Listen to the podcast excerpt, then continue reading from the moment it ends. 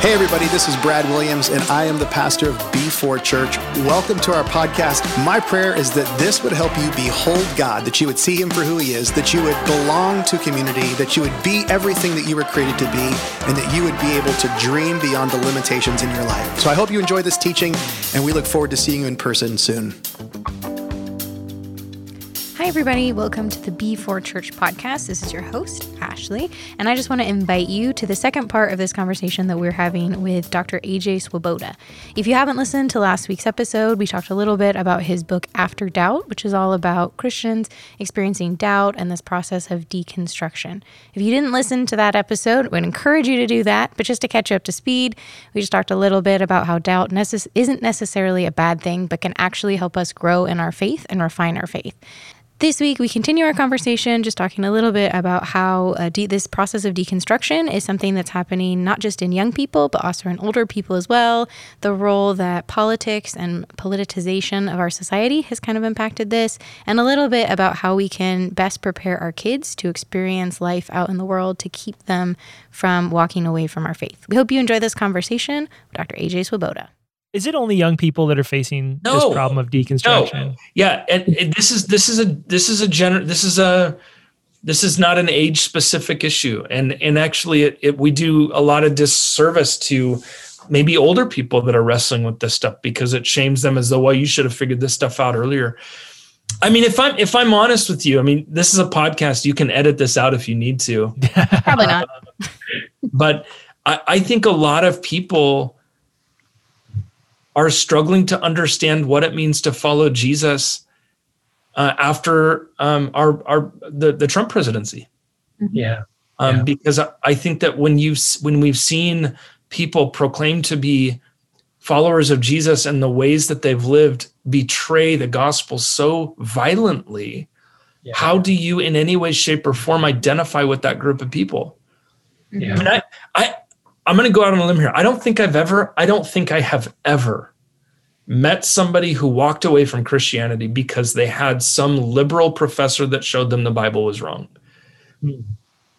I would say 99% of people that I know that have walked away from Jesus have done so because they were violently offended or hurt by God's people. Mhm. And I'm not shaming us. This is our this is us. It's me. We're having a family conversation here. Yeah. Yeah. No this is this is me. I i personally know two people that i've wounded so greatly um that i i, I mean we we've all botched it. Yeah. we all have. Right. um but in an era like character matters. Character matters. And when you say you love jesus and you don't have it you make jesus look really bad. Mhm. we all do. I do that. We all do that. Yeah. No this is not age specific no no Yeah, it's actually interesting. I was talking to Ashleigh a, um, a little bit about this reality. I think one of the things we're facing is some of the older generations are now being told, um, maybe for the first time in their life, that what they have believed for a long time is wrong. Mhm. You know, um, we had uh, an experience recently where we uh, had a conversation with somebody, and maybe we have to edit this out too, but uh, who, you know, was really bummed we weren't doing a whole service around the National Day of Prayer. And, uh, you know, we talked a little bit about this idea of Christian nationalism and different things like that. And it was the first time in their life they had heard that. This had been a sacred day for them for many times. We agree it's important that we pray for our nation, but it was the first time they had heard the idea of Christian nationalism ever in their life. And so, in a way, we were telling them there were things they need to deconstruct, but there's a lot of fear in that. Mhm. And um, the fear in the process that maybe the the ground that I'm standing on is a little more shaky than I thought. Can you speak to that a little bit? Oh man. Uh, so so what is our goal? Our our goal. We've got to name what our goal is as a church is. I mean, if you can't name what we're what we exist for, then then this conversation doesn't matter. What's our goal? Our goal as a church is to radically follow Jesus Christ with every breath and atom in our body. Everything is about following Jesus. Everything. No ifs, ands, or buts. That is our purpose to Yeah. worship and glorify God by following Jesus. Yeah. If I, when I get to the point where the words of Jesus mean less than the words of Tucker Carlson, Mhm. there's a problem. Mhm. Yeah. When I get to the point when the Bible and what Jesus says is less important than what I hear on NPR, there's a problem. I am not called to be discipled by Fox News or CNN. I am called to be I am called to be a radical disciple of the ways of Jesus. And that means I need to strip everything away that is not about that Mhm. that that is that of that should offend everyone Everyone. Mhm. because we all clamor and cling to things that are contrary to that. I- you Let me put it this way: one of the signs that you're actually following Jesus is that you realize that you've been wrong. I, one of my favorite things to ask my students, because I learn more of the, my students than anything else. When was the last time you were wrong about God? Mhm. If my student says, I've, I, I can't think of anything, then my response is, You're not a Christian yet. Wow. Because the sign that you're actually following Jesus is you're finding out there's some stuff in you that's not of Jesus. Mhm. Or the, there's a bigger problem if they they've never been wrong is actually what they think is God, and they worship their own ideas of God. There is no religion in the world that says the sign that you're on the right track is your willingness to admit you've been on the wrong track. Mhm. I remember years ago, Ron Mehl. Uh, this was quoted to me by uh, Steve Overman, who is who is my pastor of the, my church in Eugene. Yeah. He was in a room, and somebody asked Ron Mehl, "Why are you such a great leader?" And Ron Mehl apparently said, "Because I repent more than all of you." Mm. That's a good answer. And I love the spirit of that. If you're afraid of being wrong, being a Christian is a bad option. Yeah. Because being a Christian is all about finding out you're wrong and leaving it and following Jesus. Yeah. It requires humility. It's hard. It's painful being stripped of lies. It's difficult. Yeah. One of the things I really appreciated about your book was that you called out and you were good at being very equal on this of calling out progressive, liberal, and conservative, and Republican and Democrat. How, kind of to what you were just speaking to, how can we have that humility within our church family of being able to call out ourselves, um, to have the humility, but to still be able to grasp onto some truth? What does that practically look like as we're interacting with the person in the pew next to us, do you think? Yeah. Ha- yeah. Well, my friend Jon Tyson, who lives in New York City, wrote an article in Christianity Today, I think a few months ago. And he made this, he, he, argu- he was asked a very similar question as it relates to preaching. How do you handle this weird moment that we live in? And he said that the sign, everybody is either Mhm. committed to their ideology or God's kingdom. It's it's like you have to pick one. You want your ideology or do you want God's kingdom? And he says he says in in our world we're, we we love our ideology way more than we love Jesus. We love our ideas and our and our concepts way more. And he says the sign, and I think he's absolutely right. The sign that you are bearing God's kingdom is when what you have to say and who you are offends everybody. Mhm. So when when I talk about, for example, when I talk about the unborn, the lives of the unborn matter to God gravely. They Yeah. they they are lives. They unborn children can feel, they remember, they can cry in the womb. They are humans made in the image of God. Yeah. And when we kill one, it's murder. When I talk about that, because I follow Jesus and not ideology, I also need to say it is wrong that there are children in cages at our border. Yeah. It is absolutely wrong. And it kills God's heart. Right. When I preach God's kingdom, all of a sudden every liberal and conservative in the room is mad at me. And I think that has to be the way we embody Jesus. The sign we're doing it right is everybody's offended. and yet at the same time in a way that isn't rude, arrogant, mean spirited, all of those things, right? With gentleness, the fruit of the spirit, love, joy, peace, patience, kindness, goodness, faithfulness, gentleness. Gentleness is a mark of the spirit's life. We're not rude about this. We're not harsh. We're kind and gentle. Yeah. But we have, you know, one, yeah, we, I want Jesus, folks. Yeah. And I'm, I'm just exhausted of trying to find ideology, of trying to follow ideology. It just doesn't fill the human soul. CNN and Fox News are really, really bad answers to a really big question. Yeah. Mm-hmm. We desperately need the God of the universe. Yeah, absolutely. Um, in your book, you talk a little bit about this process where a lot of young people are walking away from their faith because they're not being exposed to some of the bigger questions or even opposing worldviews as they're growing up. I'm raising three, soon to be four daughters.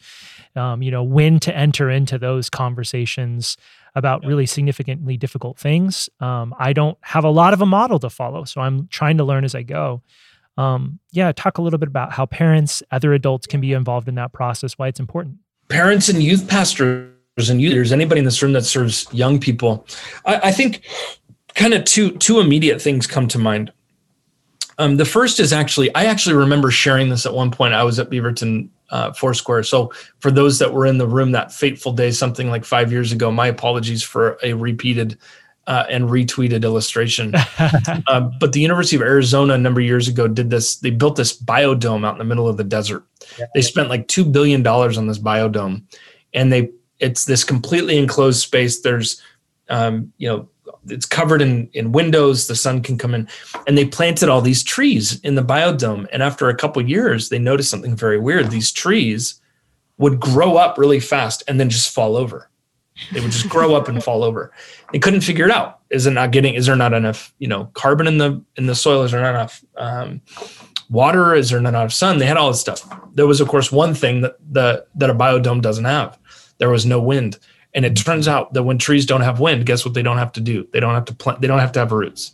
Mm-hmm. It turns out, in order for a tree to be healthy, it has to have wind.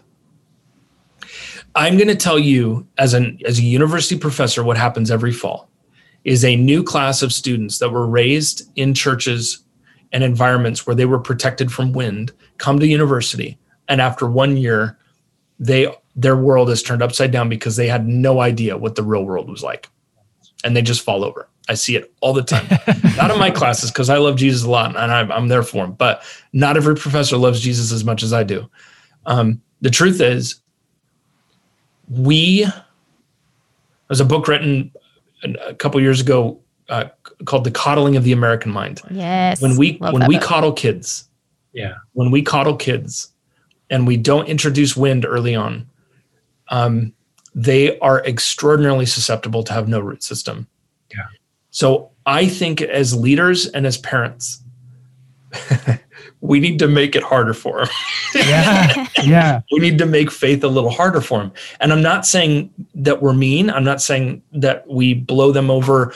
You know, we don't, Yeah. Yeah. Yeah. don't go too far. No, I'm not saying no, that. no, no, no. But when my son comes, here's here's what I do. This is my personal approach. When my little boy comes to me, we have we, the, the greatest decision we made during COVID was we got a hot tub. We got like the last one in the yeah. bought this used hot tub, and it's and we did it because Yeah. we knew we'd have a lot of time to just sit around and talk. So, um, we're one of my favorite things is when my son and I are in the hot tub. That is always when he asks us big questions about God in the Bible. Yeah. And when he asks a really big question, everything within me after he's done asking wants to get all apologetics on him. Like, well, this is, mm-hmm. you know, the argument why the thing the resurrection had to happen because these I want to get really apologetic because that's natural. We want to give the answers. But I've learned that my son doesn't need that. He actually what he needs is this that when he asks a question, this is what I will say. He'll ask some big hairy question, and I will just say, that is such a great question. And I have no idea what to say. now, Uh, here's why I do that. I'm not doing it. Be- I don't do that for every question. Sure. Of Yeah. course. But from time to time, my son needs to know that my faith is real Yeah. Mhm. and I don't have all the answers. Yeah. And I don't want my son to think that his dad is the Bible answer guy. Yeah. Mm-hmm. His dad has a story, and I struggle with doubt all the time. And I want my son to know that you can follow Jesus and have struggles. Mm-hmm. And if I just give him all the answers all the time, he's going to think like that's what following Jesus is about. But that's not the real world. I I think sometimes my son needs to hear me say I don't know. Yeah. Mhm. Yeah. And even say stuff like that keeps me up at night too, son. Like he asked me he found out about slavery 2 years ago, right? He's a kid. When you're a 7-year-old, you find 6-year-old, you find out about slavery. My goodness gracious. And I remember him saying to me, "Dad, why would God let that happen?" Mm-hmm. I owe it to my son to say, that is such an important question. And I lose sleep over it too. I'm with you in that. Because if I just pawned off some Yeah. apologetics answer, that's not pushing him to grow. That's Right. just that's just teaching him that AJ's got the easy answer. Well, and potentially someday he'll grow up, and if he can't reconcile that tension, he'll think something is either wrong with him or wrong with the faith you handed on to him, because there's no space for it. Man, It, it it's not a mistake. The the the word in in Hebrew um, for the Holy Spirit, ruach is the word f- is the word for wind. I I I consistently think that one of the greatest signs that the Spirit is doing good things in our life is that there the winds are blowing. When when when times are hard, God is making us deeper people. Mm-hmm. that's an important message to hear for for our parents especially because I know it's for the right reason, or at least my motivation is to love my kid as best as I can, but ironically it's not giving them everything they want, which is the best thing, right? Or protecting them from everything. It's allowing them to experience that.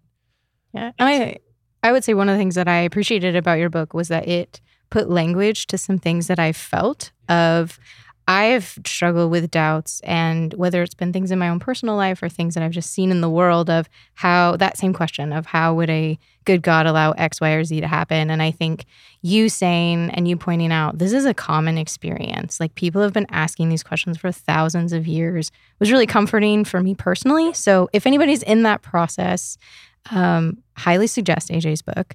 But also, while we have you here, we might as well ask um, if somebody's kind of walking through that journey, whether that's more on the doubt side or more of the deconstruction side, what are some practical suggestions that you have for them? Whether I know you talk about this in your book, but some practices or like how can they help get to what you talk about as far as the reconstruction side of kind of building a new faith after walking through something a little shaky? Yeah, a, a couple things immediately come to mind, and I'm overjoyed to hear that. Just as you, as a leader, naming these things that that speaks volumes about you. And I don't, in any way, shape, or form, nobody in this conversation is valorizing doubt or deconstruction. No. We're not trying to get people to do it. But what when you walk through it, what do you do? And that's exactly Mhm. what we're what we're trying to articulate here. You know, I, I would say a couple things. Um, first of all, the devil is so brilliant. And and and when we walk through moments of doubt or we're beginning to question what we think and believe, the the demonic forces of evil love to add to that stuff a lot of shame. And I think a lot of that shame unfortunately gets leveraged by Christians who make people feel bad for maybe not having enough faith or not, you know, you're not doing doing this stuff right or whatnot. And I would say, first of all, that in those moments where you are experiencing doubt, you have got to understand you have a book of 66 different collections of literature called the Bible about people who had the experience you're having. Yeah. We call it the cloud of witnesses. You are not alone. There is no shame in struggling with your faith. Yeah. Don't beat yourself up. Mhm. And don't ask, you don't need to ask, can I still be a Christian if I struggle? The answer is yes. You can follow Jesus in the midst of a struggle. Yeah. So, first of all, no shame. Second of all, be really mindful about where you're getting content. It turns out, I'm going to sound a little focused on the family here, but when you You're allowed to do that. When you spend all of your time listening to podcasts that are about deconstructing Christianity, Mhm. you shouldn't be shocked that you're deconstructing Christianity. Yeah. It's okay to listen to those podcasts, but complement it with other people who are teaching you how to follow Jesus. Yeah. So balance out what you listen to and just remember that like 99% of global Christianity that is not white and not affluent loves Jesus in a very different way than white Americans do. Yeah. And that li- listen listen to non-western Christians follow Jesus because they're the ones paying the massive price to follow Jesus in this world. Mhm. Listen to people who are suffering for their faith. Balance your content out. And I would say, thirdly,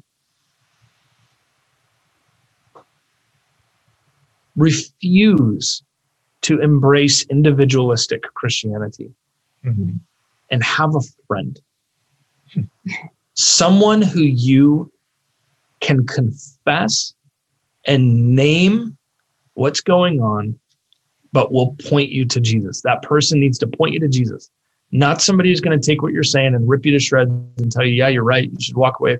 No, someone who can listen to what you're saying, but who will not only listen, but push you to Jesus. And it is Thomas staying in the community for a week, staying in the community when you're struggling among people who will point you to the resurrected Christ. Mm-hmm. Surround yourself with people who, if you are blind, will help you see by holding their hand. Yeah. we are such a content driven society and there's no shortage of information out there um, and you can find anything that you want to agree with you or disagree with you uh, when i got serious about following jesus i had no idea where to start and so i walked into a borders bookstore do you remember those yeah oh yeah Those used to exist. I walked to the Christian section. I was 18 years old and I didn't know what to do. I, I mean, yes, I was reading the Bible, but I didn't know who else I should read. And I kid you not, the, the only thing I grabbed Dietrich Bonhoeffer's The Cost of Discipleship, and that was my introduction to Christian, uh, you know, Christian writing outside of the Bible. Um, and and I, I, you know, I had to learn a lot. I had to unlearn a lot as a result of that yeah. um, it you know created a level of intensity in me. But all that to say, uh, I agree with that idea, and I think it's super important. But how do you know um, where to go? How do you know like what to look for? What what's the way to do that? Does that make sense? So you don't wander in borders and get the wrong book. At least you that wasn't the worst book pick you could have made. I could have gone to worse places. Let's just say yeah, that's true. Bonhoeffer had what he called the Jesus test. And the Jesus test was how do you know if something uh, was was was true or not? And you know, there's we could say a lot about this, but his basic point is: does it point to radical, obedient, exclusive faithfulness to Jesus or not? Mhm. I mean, that is First John four discernment. Does it acknowledge Jesus or does it not? Don't tr- don't trust every spirit. Test the spirit, and if the spirit does not point to Jesus, don't follow the spirit. Right. Don't follow that thing. Discernment is is is learning to trust things that point to Jesus, and that that listen. It is it is possible to worship justice and forget to worship the God of justice. We're not Mhm. being called to. We're not. The book of Hebrews says Jesus is better than angels. There's a reason because people were worshiping angels. Angels are good things. Angels aren't bad. The the the allure in our world is that we stop worshiping God and we start worshiping good things. Mhm. And our call, it's the Jesus test. Not does it point to good things? Does it point to exclusive radical obedience to Jesus or not? Yeah. That's it. and from that, that means you just have to know Jesus. You, how do you answer that question unless you're walking with reading and studying and, you know, filled with the Spirit? Because otherwise, it could fit within my framework of who I think Jesus is. he's a white dude and he's a Republican. You know what I'm saying? Like, and and then all of a sudden it's a you've confirmed that idea, even if it isn't really who Jesus is. I, I had a I had a bit of a there's there's this guy years ago who who said um, his name was Richard Niebuhr. He once said that God created us in His image, and we've been really good at returning the favor. The sign that you are following Jesus is that Jesus disciplines you. Mm. I mean, that's that's Hebrews through and through. Right. If if the God that you worship tells you everything you're doing is great, it ain't God. Mhm. So here's a sign that you know you're on the right track. You got somebody telling you you're on the wrong track. Yeah. That's good. man. Well, as we uh, kind of wrap up our time, Yes. um, Um, is there anything that you would like at like if people are interested, obviously we'll have the link to your book. Um, if there is there anything in your podcast as well? Is there anything else, any other places where people can follow you, see the stuff that you're doing? Yeah, I'm, Do you I'm do the certainly you can follow me on? Twitter. I'm I'm on Twitter, and with the podcast I think in faith and doubt is really uh, I think a helpful set Yes. of uh, things, and, and certainly the book I would I would hope is useful for for for some listeners. Um, but yeah, really ultimately, I'm grateful to the two of you because um, that that that a church that I love as much as Beaverton Foursquare is having this conversation. It's so encouraging to me because if a church like Beaverton Foursquare can grasp a heart, catch a heart and a vision for people wrestling with doubt and deconstruction, you're just serving a bunch of future missionaries. God is with you. The Spirit of God is with you. Go out of your way to say hi to that person sitting next to you in the pew and embrace them and get in their life. And don't expect the pastors to do it all. Be the pastors. You are the priesthood. so That's good. good. That's really good. Well, dude, thank you. Yeah. Thank you so this much for fun. hanging out with us. Um, I miss you, man. Miss running into you at a Blazer game. I indeed miss you. I miss preaching at Beaverton Foursquare and then gut bombing at Five Guys right afterwards. hey, we have a Shake Shack now. So if you come back soon, you can go to Shake Shack. Yeah. oh man. Yeah, So good. that's awesome. if you want to wait in line. I line. miss you too. God's grace and peace. Yeah, you Yeah. too, brother. We'll talk soon. Yeah. Thanks for having me, guys. You got Right it. on. Thank you. Take care, man. Thanks for joining us for a conversation with Dr. AJ Swoboda. We really enjoyed our time with him. It was fun to be able to catch up with him. It's been a couple years since he's been here at B4, and we felt like he had a lot of really great things to say. We really, we both really enjoyed his book as well. So if you enjoyed this conversation, we highly suggest that you check out his book After Doubt, which you can find on Amazon or any other place where fine books are sold. Uh, thank you for joining us for this episode of the B4 Church podcast. We hope you'll join us again next week. If you want to ensure that you join us next week, make sure that you get are subscribed to our podcast on YouTube, Spotify, or iTunes, and we'll see you next Tuesday. Well, hey, everybody, thanks for joining us. Be sure to visit b4church.org for more information. If you've enjoyed this podcast, you can subscribe, you can share it with your friends, you can even take a screenshot and share it on social media if you like. Tag us at B4Church. Thanks for listening, and we'll see you soon.